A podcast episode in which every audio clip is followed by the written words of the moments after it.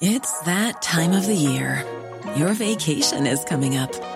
You can already hear the beach waves, feel the warm breeze, relax, and think about work. You really, really want it all to work out while you're away. Monday.com gives you and the team that peace of mind. When all work is on one platform and everyone's in sync, things just flow wherever you are. Tap the banner to go to Monday.com. Ever catch yourself eating the same flavorless dinner three days in a row? Dreaming of something better? Well, HelloFresh is your guilt free dream come true, baby. It's me, Gigi Palmer. Let's wake up those taste buds with hot, juicy pecan crusted chicken or garlic butter shrimp scampi. Mm. Hello Fresh. Stop dreaming of all the delicious possibilities and dig in at HelloFresh.com. Let's get this dinner party started.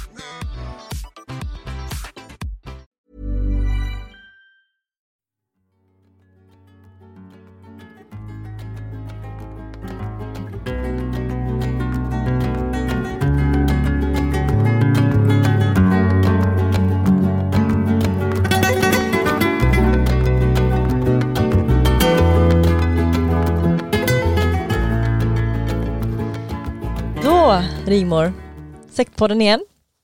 Spännande sist med din berättelse. Eh, vi ska fortsätta med den. Men innan dess så tänkte jag att vi skulle uppmärksamma att vi har fått ganska mycket eh, mail och frågor på våran eh. Och vi Vilket ska är väl- väldigt roligt. Mm. Ja, Mm. och vi tackar för det Mm. och välkomnar de som lyssnar på oss igen. Mm. Precis.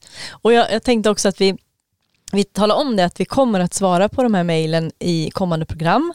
Eh, och vissa mejl också kommer vi svara på eh, personligt också när, när det är sådana frågor och sådär. Bra. Men eh, om man har frågor så är det bara att skicka in till sektpodden gmail.com som är våran mejladress. Och vi har även Facebook-sida och Instagram så det är bara att gå in och gilla och kika där så hänger man med på våra nya program. Ja men Rigmor, vi fortsätter. Vi avslutade ju sist med din berättelse och det, mitt minne det hänger ju kvar vid det här tornet som Jung hade byggt I eh, Bollinger. Precis, med den här gula flaggan som Mm. faktiskt man kan säga står för pestvarning och där han då hade sina hemliga stunder. Mm. Och vet du någonting om vad det var för någonting? Man Men blir- jag känner till hemligheten. ja. Men han ville ju inte berätta om det. Nej. Så jag kommer att eh, gå runt den. Ja, okej. Men, eh, eh, det, och det här är, det är intressant att du ko- återkommer till just det därför att aktiva imaginationer anses ju vara en central del av Mm, den jungianska analysen. mm, jag har förstått det. Ja, Mm. och det, det, det vanliga sättet att förstå det, när jungianer har skrivit böcker om hur det går till så är det ungefär ja, ett, fanta, ett, sätt att fantisera under lite ordnade former men man kan jämföra det med symboldrama eller med eh, ja, ett fantas, dagdrömmeri Mm. och där man utgår från en dröm man har haft eller från någon myt eller någon saga som man är fascinerad av och så går man in i det. Och liksom, det brukar vara det vanliga. Mm. Men det, det är bara det att det var inte riktigt så enkelt i Jungs fall. Så att, eh, och det är så tydligt för mig då att vissa vet men de flesta vet inte. Så vi hade Mm. häromåret en besök av Nej, det är flera år sedan nu, men Murray Stein, eller Steen kanske de kallas, han är amerikan, men Mm. jag uttalar hans efternamn på tyska, Stein. Mm. Och han, är en, han är präst i botten och en väldigt sympatisk person, säkert en duktig psykoterapeut. Och Mm. jag tycker om honom. Men då i sin föreläsning så kom han in på aktiva imaginationer. Så sa han, det här är ju eh, onödigt att människor mystifierar, för det är inget konstigt med det. Jag gör mina aktiva imaginationer medan jag går promenader. Jag har som ett inre rum där jag går in i olika rum och landskap. Och där jag, jag liksom så, så beskrev han det. Mm. Och då förstod jag att han, okej, han vet inte, han förstår inte riktigt vad Jung höll på med. Mm.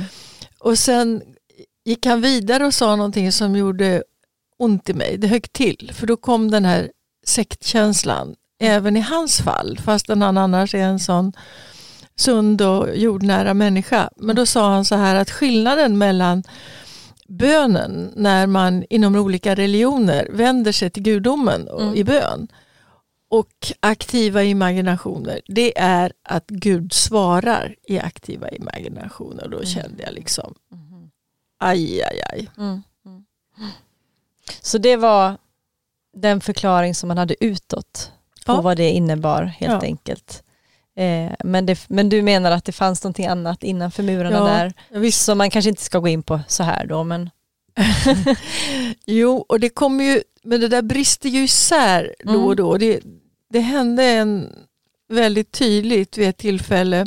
Det var 1993 så var det en konferens eller ett symposium eller en kurs eh, i Ascona på det så kallade Sanningens berg som har, där har Mhm. hänt mycket under 1900-talet. Men nu var vi på detta Monte Veritas som ligger över, på en höjd över sjön där, väldigt vackert. Och den handlade om eh, samarbetet mellan Jung och Wolfgang Pauli. mm. Och Wolfgang Pauli han var ju fysiker hade fått Nobelpriset för, eller fick Nobelpriset för sin upptäckt om kvantpartiklar inne i atomen och hur de rör sig i spinn och antispinn. Och eh, de, Jung och Pauli skrev bland annat om synkronicitet, alltså händelser som man upplever som meningsfulla sammanträffanden. Mm. Mm. Och Jung sammanförde Pauli med Marie-Louise von Franz så att hon, hon fick lära sig och fick väldigt mycket hjälp av honom när hon skrev till exempel en bok som heter Zahl und Zeit. Den handlar om eh, siffertal och tid och det är inte en matematisk bok utan det är en bok om matematiker och om Mm. men hon var inte med på konferensen men hon var lite upp, upprörd och spänd inför den. Och han, ett, ett tema då som återkom flera gånger under konferensen det var en text som Pauli hade skrivit som han kallade en aktiv fantasi. Fantasi är ju samma sak som Mm. imagination. Och han kallade den pianolektionen och tillägnade den till Marie-Louise. Och där han, det är ett avskedsbrev. Han ville avbryta deras relation. Men det är en, berättelse som slutar med att det är en svävande magisk ring och den heter ring I. Och om du kan din matematik så I och det är liksom irrationella tal. Det där skulle symbolisera det omedvetna som vi inte har kontroll över som Mm. finns. Och, Var det hans sätt att säga att han inte riktigt var med på ja. deras sätt att se på saker och ting eller? Att han Jag ville avsluta det eller? Ja, han ville avsluta det men han ville göra det på ett, med en vänlig gest. En vänlig Eftersom gest. det här Mm. var ju liksom deras kommunikationsstil Mm. lite grann. Mm. Och då tänkte jag så här, aha, nu ska de ha föreläsning om det. Mm. Men hur blir det nu? Mm. För då kommer de kanske in på Jungs gula flagga och det där. Mm. Ehm, och det var efter lunch och vi samlades, i, slog oss ner då för att höra den här diskussionen. Och upp stiger Dieter, min vän och läraranalytiker. Var det aktiva imaginationer de skulle Ja. prata om? Alltså? Ja, Mm. det var Bara så. precis, det Mm. var det som Mm. att det stod på, på schem, Mm. kursschemat. Mm. Och eh, så ställde han sig där. Och det var som att det började blåsa väldigt ovanligt mycket och molnen var svarta som jag minns det runt honom. Så han, han skrek på något sätt i vind, vinddraget att den här föreläsningen är inställd. Därför att man kan inte ge nycklar till giftskåpet åt barn. Så man talar aldrig om det här alltså? Nej, men där satt ju Ah. professor, professorer i tekniska, från Tekniska högskolan Mm. och jungianer och analytiker.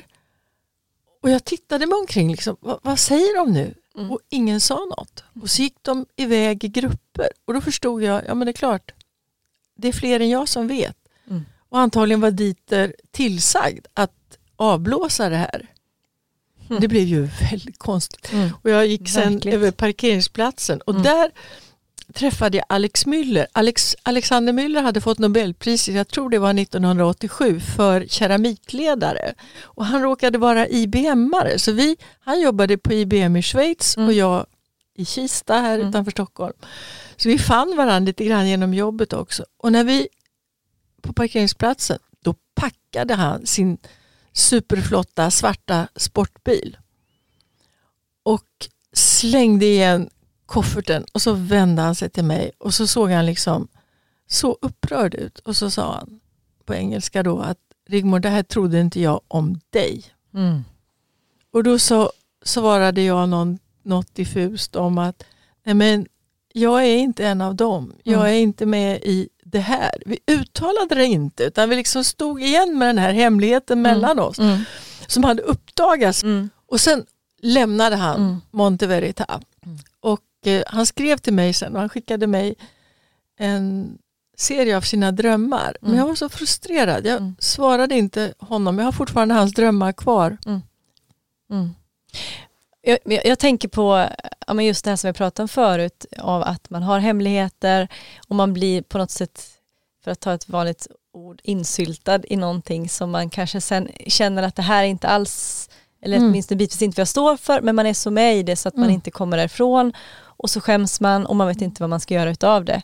Var det den känslan du hade när du Ja, visst, man är ju lojal. där? Ja. Och så är man lite överrumplad. Mm, mm, Och, så, och så skäms man. Mm. Jag skämdes över att jag tillhörde fel sida. mm, Jag ville egentligen vara på, jag hans var egentligen på samma sida. Ja. som han. ja. Men det fanns inte Mm. ord och jag Mm. kunde inte anförtro mig till någon. Inte till honom heller. Nej.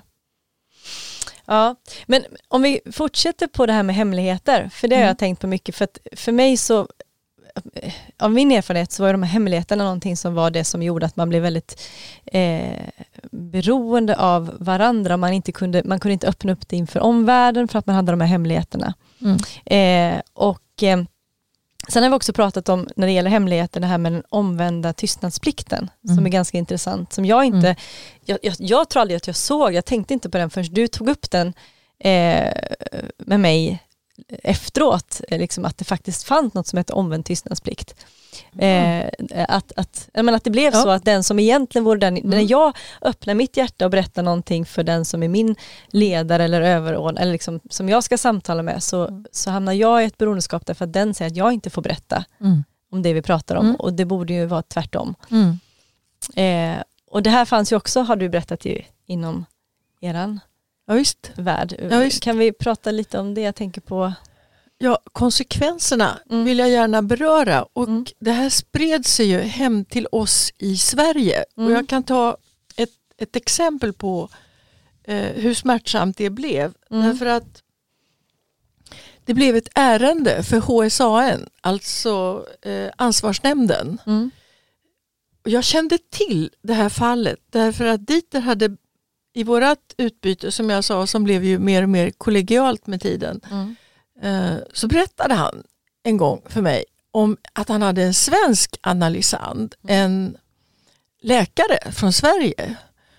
Och nu var det ju så lyckat att hans individuationsprocess hade kommit igång för han hade mött en anima-kvinna och den här anima-kvinnan det är ju den här eh, gestalten som Tony Wolf hade Mm. Och som det fanns önskemål att jag skulle spela Mm. fast jag gjorde inte det. Mm. Och nu, och de, men det hade ju liksom blivit en, och de hade hästar, de hade varit och ridit och det blev en, hade blivit en hästolycka och han skrattade åt det här att liksom, nu fick han känna på kraften i det omedvetna och individuationsprocessen. Mm.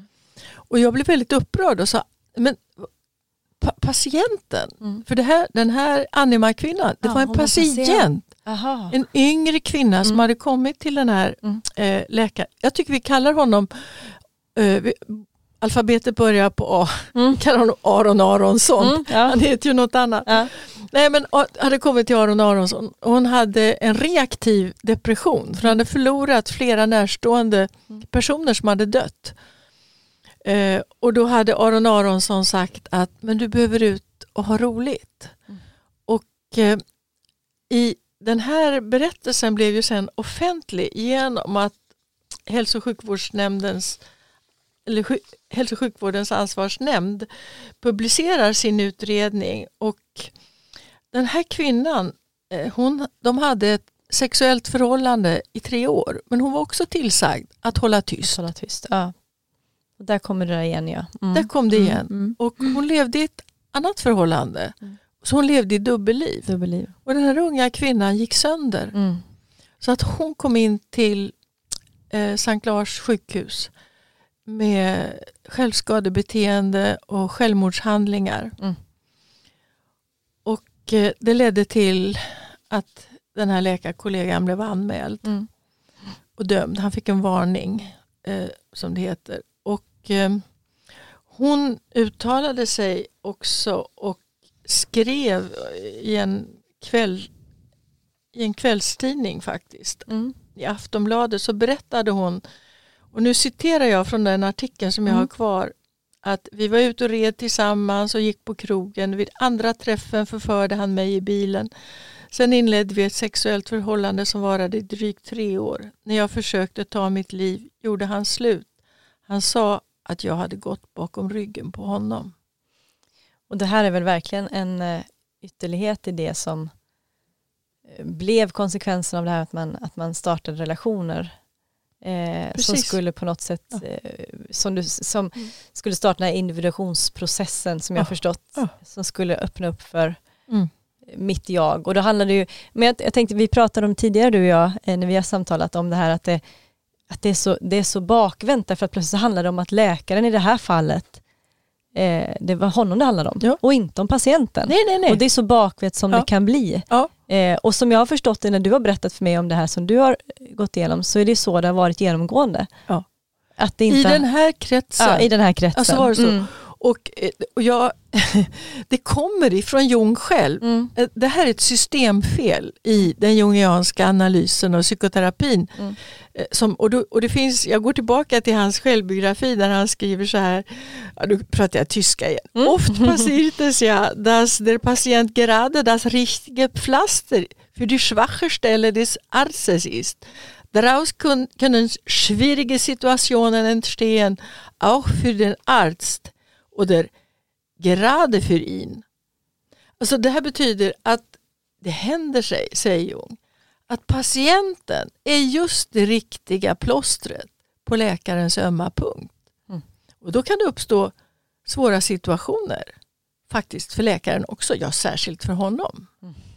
Och där har vi Mm, hela mm. systemfelet. Mm. Mm. Patienter kommer inflygande för att vara plåster på sin läkares eller psykoterapeuts Mm. ömma punkt. Och allt Ja. handlar om, så det är en extrem, vad man kallar narcissism. Mm. Det är jag, jag, jag. Ja, ja, ja. Man ser sig själv i den här, som Narcissus i sagan, i den här vattenspegeln. Mm. Och ser Mm. bara sig själv. Mm. Och här kommer någon som kan leda mig vidare i... Precis. Och jag tänker återigen också på det här när vi pratar om sekter. Vad är specifikt? Jag menar att, det, att, det, att man har den här hierarkin där det finns någon som har den utvalda positionen Mm. eh, och som har insikt och kunskap och som det på Mm. något sätt handlar om. Eh, och det blir väl, jag kan tänka att då, överst finns det en men sen finns det flera stycken och det blir ju de här personerna. Mm. I det här fallet läkaren som får Mm. den Och det som var, positionen. det som var Mm. dubbelt svårt då, det var att vi hade en jungförening här Mm. i Stockholm. Eh, och när det här hände så samlades de, de flesta var ju kvinnor här, och så samlades de och sa nu är det synd om Aron Aronsson. Mm. Nu måste vi hjälpa honom. Så det var honom det handlade om. Ja, och då blev jag alldeles Mm. upprörd och sa, men patienten. Mm. Och en, en av de här, hon var eh, hon hade analytikerexamen vid Junginstitutet. Mm. Hon svarade kallt. Hon var ju själv med på det. Och då har man inte förstått att man Mm. har ett vårdyrke. Den analytikern hade inte heller någon, något vårdyrke. Hon hade bara den här, hade kommit från en annan yrkes... Mm. Men alltså då blev jag så, då blev det här som en schism. Att jag, jag kände inte att vi arbetade på samma sätt, Mm. de jungianska terapeuterna. Så att jag kom ifrån den gruppen. Men då måste jag tillägga att i Göteborg har de också en Jungförening. Och Mm. jag har, när de ringer till mig och kallar, då åker jag gärna ner dit. Och Mm. där har de inte den här problematiken utan Mm. det är människor. Och jag, och de, jag, ser, jag, jag förstår ju att en del jungianska terapeuter eller analytiker blir ledsna på mig. För jag har till exempel sagt eh, vid den här psykoterapimässan Mm. som arrangeras i jag vet inte om den pågår fortfarande men den brukade vara varannat år och när jag föreläste så sa jag vi är dronter. Vi Mm. är en yrkeskår på utdöende. Mm. Eh, men vi är också ett kulturarv och det är roligt att vara ett kulturarv. Jag kan Mm. det här med den jungianska analysen, jag kan de här traditionerna, jag kan det här med Freud och Jung och den tiden när den så kallade psykoanalys, djuppsykologi uppstod. Mm. Och jag kan berätta då att från i yngre dagar så var jag jättesolidarisk med Jung. Och han hade ju blivit osams med Freud. Mm. Så jag var ju liksom alla, jag ville övertyga alla om att Jung, Jo, vad rätt. ja, han hade rätt i allt. Ja. Freud, han hade ju haft fel. Mm. Och då hände det, då var finns det en eftermiddag när fjällen föll från mina ögon på ett så kul sätt. Och det var inte någon av mina eh, freudianska psykoanalytiker i Sverige som lyckades få det här att hända utan det var en läkarkollega som är psykoanalytiker i USA som heter Peter Kramer. Mm. Han blev känd i samband med, han är författare också och han skrev en bok som heter Listen to Prozac i samband med att de här antidepressiva medicinerna kom. Mm. Men i alla fall, vi var på samma konferens som var arrangerad av min vän Kerstin Uvnäs Moberg. Jag tror den hette The Biology of Love eller någonting sånt. Men så var det en föreläsning som var lite tråkig och då tyckte Peter att vi, vi två kunde ta en fika och liksom prata. Och ha ut, han tyckte det var spännande att jag var, hade gått analytikerutbildningen i Schweiz, Mm. Jungs fotspår och han i Freuds. Och jag tog honom till Thielska galleriet. Jag älskar de där eh, målningarna och de är ju från Mm. den tiden. Thiels tid var densamma som Freuds och Jungs. Mm. och så satt vi och pratade och så sa han vänligt när jag hade dragit min historia igen om Jungs förträfflighet och vilken meningsfull och intressant. Så, så log han lite och så sa han Ja, det, är- det är fascinerande att höra. Du kände igen dig i Jung och det var precis likadant för mig. När jag var 16-17 år och läste Freud, då var det som om han berättade om mig. Jag kände igen mig i allt. Mm. Och när någon sa så, att Mm. han hade känt igen sig i något som jag inte alls hade känt igen mig i. Och han sa det så vänligt. Mm. Då insåg jag det här som kallas på läkarspråk theory of mind. Alltså förmågan att leva sig in i att någon tänker och känner Ja. på ett annorlunda sätt Mm. än vad man själv gör. Mm. Och då liksom var det bara som att jag slappnade av och då Mm. släppte den här eh, lojaliteten som jag hade känt. Då Mm. kunde jag förstå Skönt. faktiskt. Ja, ja. Intressant.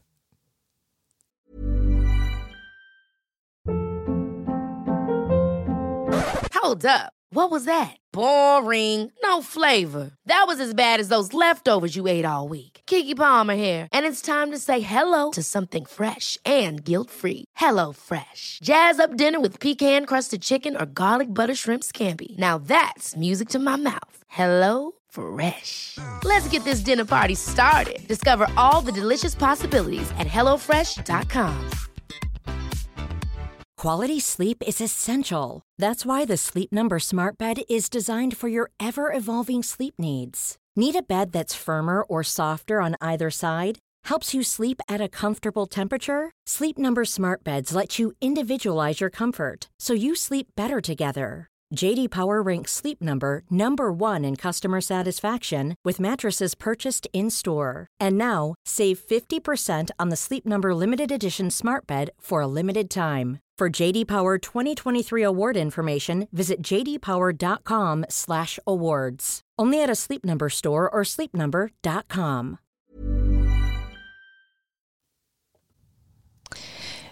Eh, men jag skulle vilja gå tillbaka till en sak som jag funderade på, som vi pratade om innan, och det var den här läkaren och den här kvinnliga patienten som, eh, där han utnyttjade henne i för sina syften kan man ju säga och hon blev hans älskarinna under tre år. Eh, och de måste ju ha hamnat i en otrolig beroendeställning till varandra för att även om hon var beroende av honom så måste han blivit beroende av henne också utifrån att han liksom, hon fick ju en hållhake på honom eftersom han hade gjort det här också. Eh, vad, vad skapar det för någonting?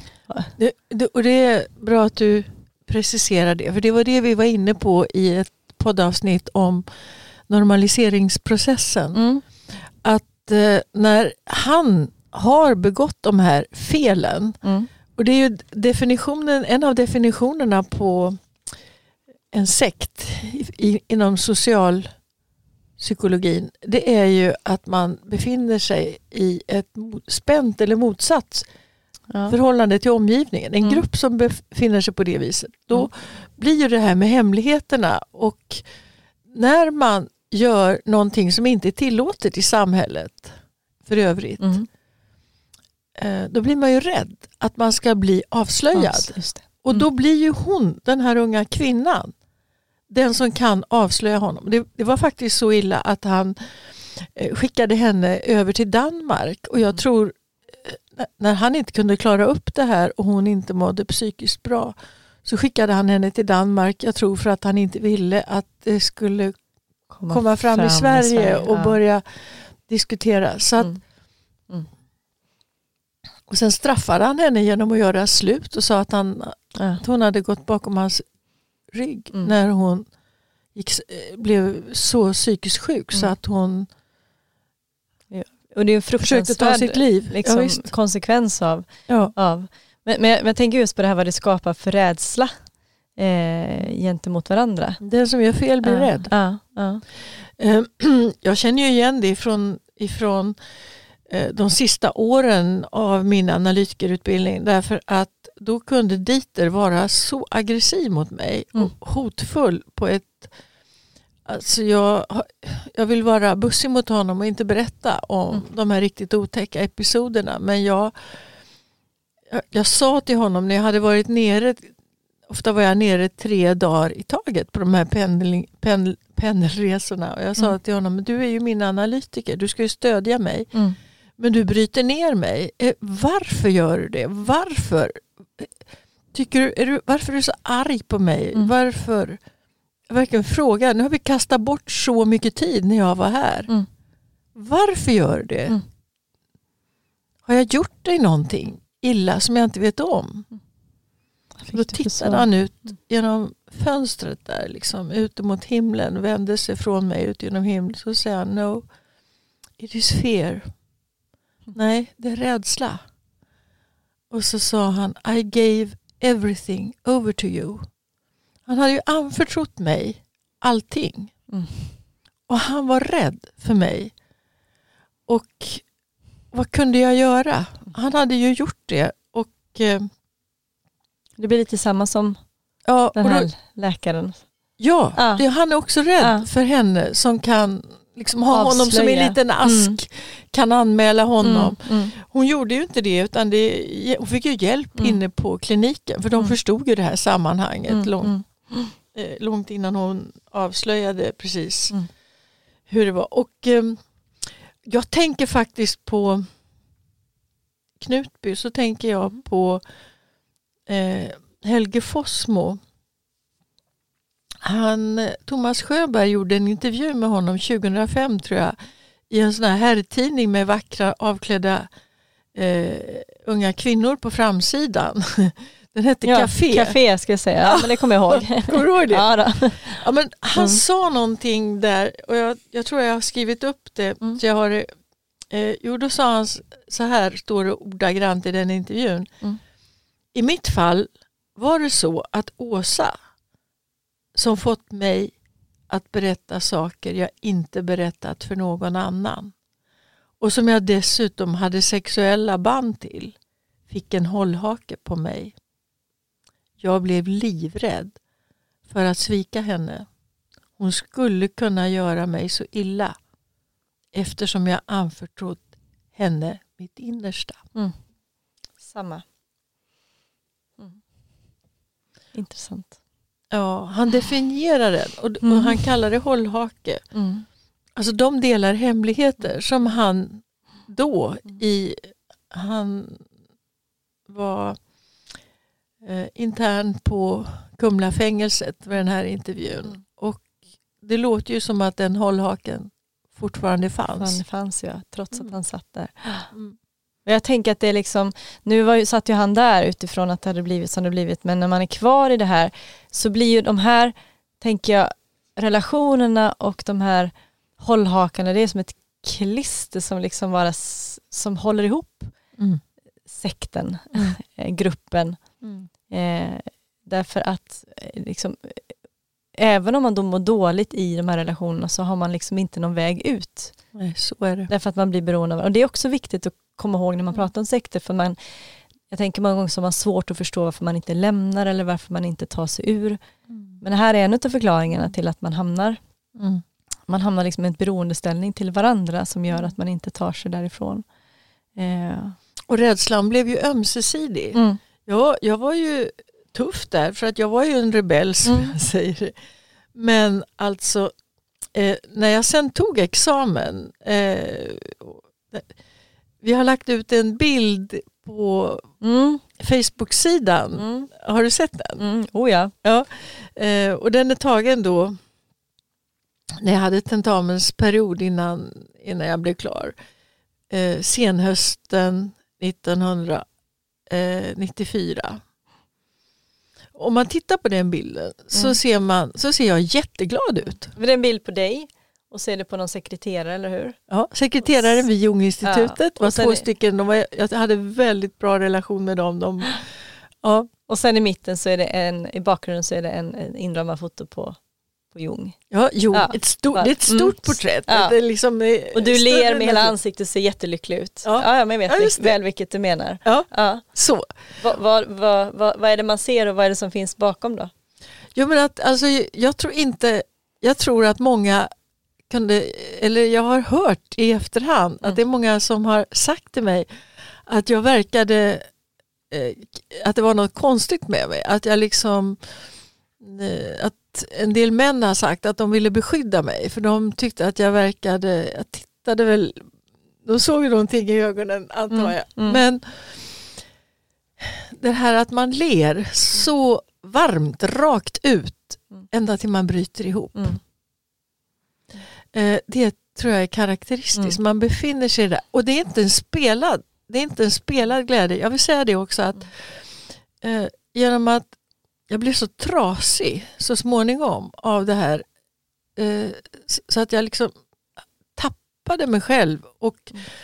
det, det som hände då var samtidigt att i den här ensamheten jag inte ville vara så nära de som kände mig väl. För jag orkade inte se in i deras ögon på Mm. något sätt.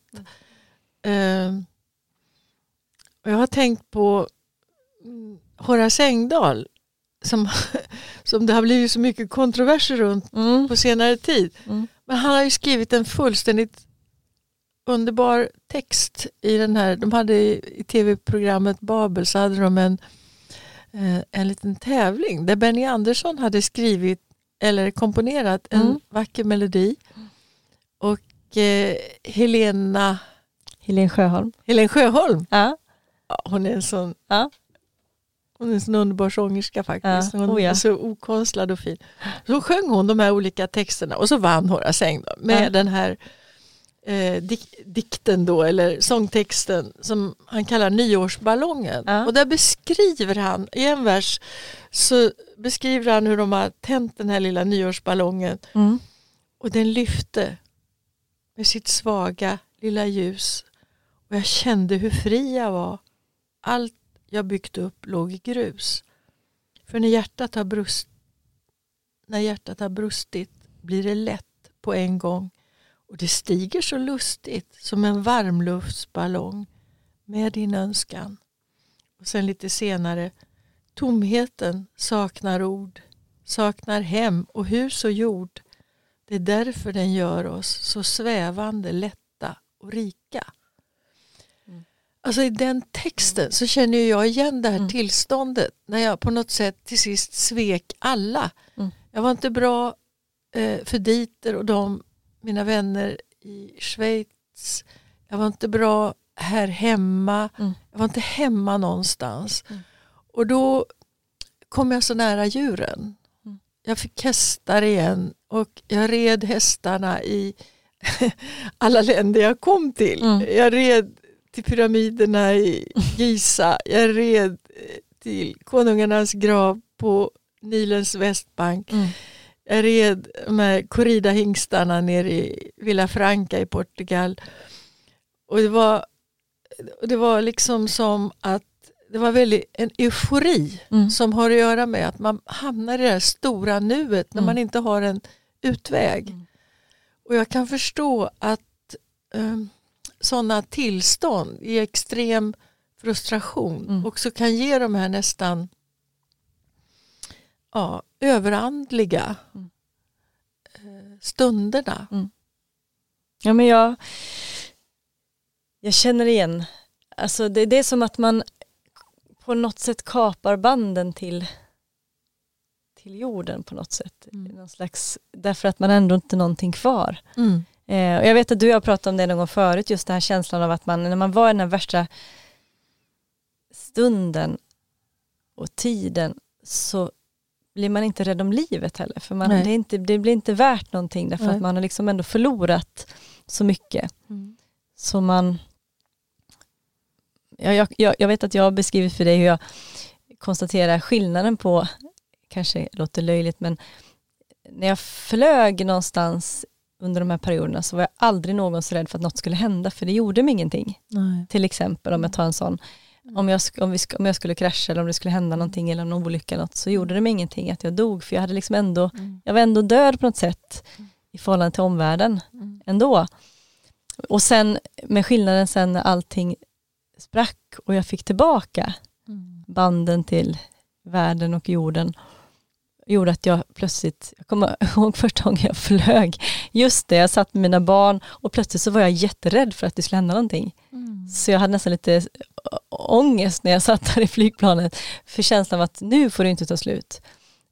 Men jag vet att vi har pratat om att jag har haft lite samma Ja, typ det av där känsla. känner jag igen. Ja. Det var precis, det, det var, jag var, känslan av att nästan redan vara Mm. med ena foten i hinsidesvärlden faktiskt. Mm. Och att det gjorde en också märkligt fri Mm. och Mm. eh, öppen för vad som helst. Jag, jag beskriver det som att man, det var ett stort nu. Mm. Det som låg bakom, liksom, det var så mycket ont samvete och så mycket som jag sörjde över och så mycket oro för vad jag hade ställt till med. Mm. Och jag såg ingen utväg. Så att det fanns på något sätt varken... Jag kunde inte få kontakt med mina rötter eller Mm. se någon framtid. Och då öppnas det här överväldigande nuet. Och då, i mitt fall då så blev det väldigt starka erfarenheter, nä, nästan eh, märklig kontakt med djur istället. De, de ställde inga frågor, de Nej. hade inga krav. Mm. De gillade mig som jag är. Mm. Och då tydde jag mig till dem. Ja, men jag kan känna, jag, jag tror att jag tydde mig mycket till ensamheten. Liksom. Att inte ha någon överhuvudtaget som frågar någonting. Mm. Eh, att det blir någon slags, eh, man säga, eget litet rum där man kunde liksom på något sätt vara, bara, bara vara och släppa allting. Men det var ju väldigt, som du säger, väldigt mycket i nuet då. Mm. Man levde bara det här och nu för stunden. Och sen kom, för mig då kröp verkligheten på när människor kom in på igen. Ja. Alltså det är väldigt Ja. otäckt. Mm. Här berättar jag att Dieter vände sig emot mig med de här aggressionerna som, Mm. kunde, vara, som kunde övergå till fysiskt hot. Verkligen. Mm. Eh, och jag liksom baxade mig själv stillsamt emot dörren till jag fick upp dörren ut Mm. eh, i mottagningen. Och så vi går ner och tar en fika. Alltså att få komma ut ur det här eh, utrymmet och komma ut bland människor och sen så hoppas att det lugnade ner sig. Mm. Men det var också så att jag kommer ihåg just under den här tentamensperioden, ungefär när den där bilden, där Mm. jag ser så jätteglad ut. Mm. Eh, Så en regnig kväll så körde vi upp till Bollingen.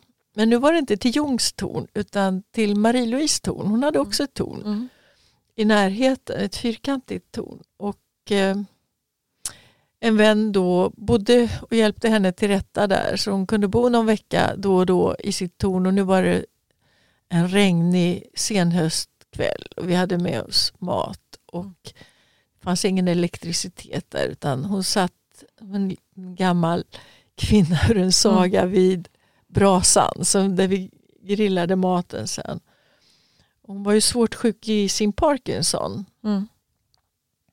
Så satt hon där och så vände och tittade hon lite konstigt mot mig. Och hon tyckte det var kul därför att under tentamensperioden så träffade jag alla hennes före detta kollegor som hon inte riktigt var kontant med längre. Så hon tyckte det var kul när jag ville att jag skulle berätta vad de hade sagt och vad, mm. hur de här förhören hade gått till och jag är rätt bra på att imitera så att det, det var uppskattat. Och så sa hon, tittade hon på mig och så sa hon någonting mumligt. Jag hörde inte riktigt vad hon sa. Mm.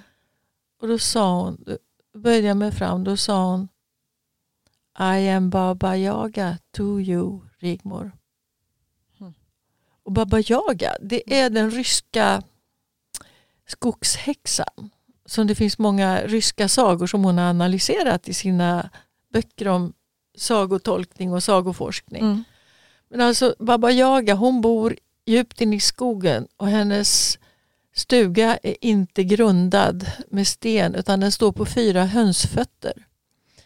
Och eh, de ryska folksagornas flicka brukar heta Marina, Maruska och så vidare. Och de kommer till det här, går vilse i skogen och når fram till Baba Yaga och genom att hjälpa, som det är i sagan, liksom smörja grinden som är gnisslig och mm. rensa brunnen och hjälpa lilla katten och ta bort taggen i hundens tass och så vidare. Så får de hjälp av de här naturkrafterna. Och, mm. Men Baba Yaga vill flickan illa mm. och jagar henne därifrån. Och för att komma undan måste hon slänga den ena magiska gåvan som hon har fått av de här hjälparna efter sig. Och då hejdar varje gåva Baba Yaga. Så hon når tillbaka till människornas värld men hon har förlorat alla de magiska mm. gåvorna. Nej, men jag klart att jag aldrig kunde glömma det. Nej. Att hon sa det. Hon liksom erkände att hon hade vill, önskat mig illa. Mm. Och vad det var, om det var svartsjuka, om det var avund, att jag var yngre och hon hade levt ett annorlunda liv. Varför? Mm. Men hon bekände det. Det var som att hon nästan varnade dig för sig själv. Det var det hon gjorde. Ja. Och eh, Då undrar man ju vad det, som du säger, vad det stod för. Ja. och vad det hade men, kunnat bli. Men det är otäckt mm. när man anförtrott sig mm. till någon ja. som inte är välvillig. Mm, alltså, man får inte ta en analysand, en patient, en klient om man inte känner att man är välvilligt inställd. Mm. mm. Eh, och Det här gjorde liksom att jag anförtrodde mig men de ville ju ha mig till någonting annat. Mm. Och, och, och så var det det här att den omvända tystnadsplikten det gjorde ju att det var ju, de pratade ju med varandra så att mm. mina vänner där som tillhörde kretsen runt Marie-Louise, ja men de berättade, ja men nu har Marie-Louise sagt så här och, och vad sa hon till dig senast analystimmen? Mm. Mm. Ja men det berättar inte jag, så det är konfidentiellt. Ja men du kan väl berätta? Mm, mm. Nej. Men, så, så det gick runt mm. där. Det känner jag också igen. Gör det? ja. Ja men det här att, att det inte fanns egentligen direkt tystnadsplikt. Det fanns alltid en orsak till att berätta saker. Mm. Även, mm. För egentligen hade ju mm. era pastorer mm. själavård. Jag ska inte säga alla pastorer, men jag, nu tar jag framförallt runt omkring Åsa faktiskt. För jag vet att det var de som också höll på det i, i eh, själavård. Men eh, Åsa var ganska bra på att berätta. Det var en skvallercentral, det har ni mm. berättat allihopa mm. hemma. Hon ville ju... Mm. mm. Ja, Rigmor, vilka historier mm. Och vilka erfarenheter. Och det är intressant att se hur de korsar, våra vägar korsas mm. i erfarenheter trots att de är så olika, både i tid och plats. Men eh, ska vi stanna där idag? Jag tycker det. Ja, tack för idag. Tack själv ett tillägg. Vi har sökt tidigare pastorerna som med deras tidigare namn Åsa Waldau Urban Fält. via deras respektive advokat för att ge dem möjlighet att bemöta det som sägs i poddavsnittet. Vi har ännu inte fått något svar.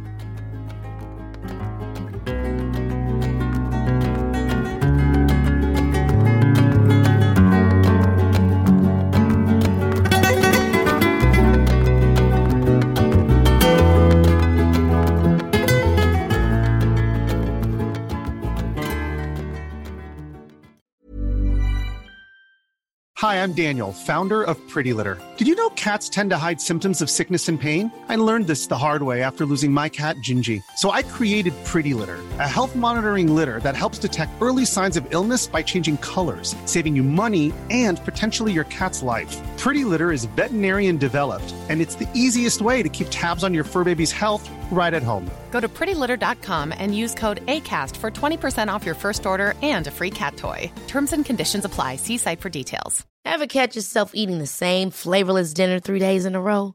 Dreaming of something better? Well, HelloFresh is your guilt free dream come true, baby. It's me, Gigi Palmer.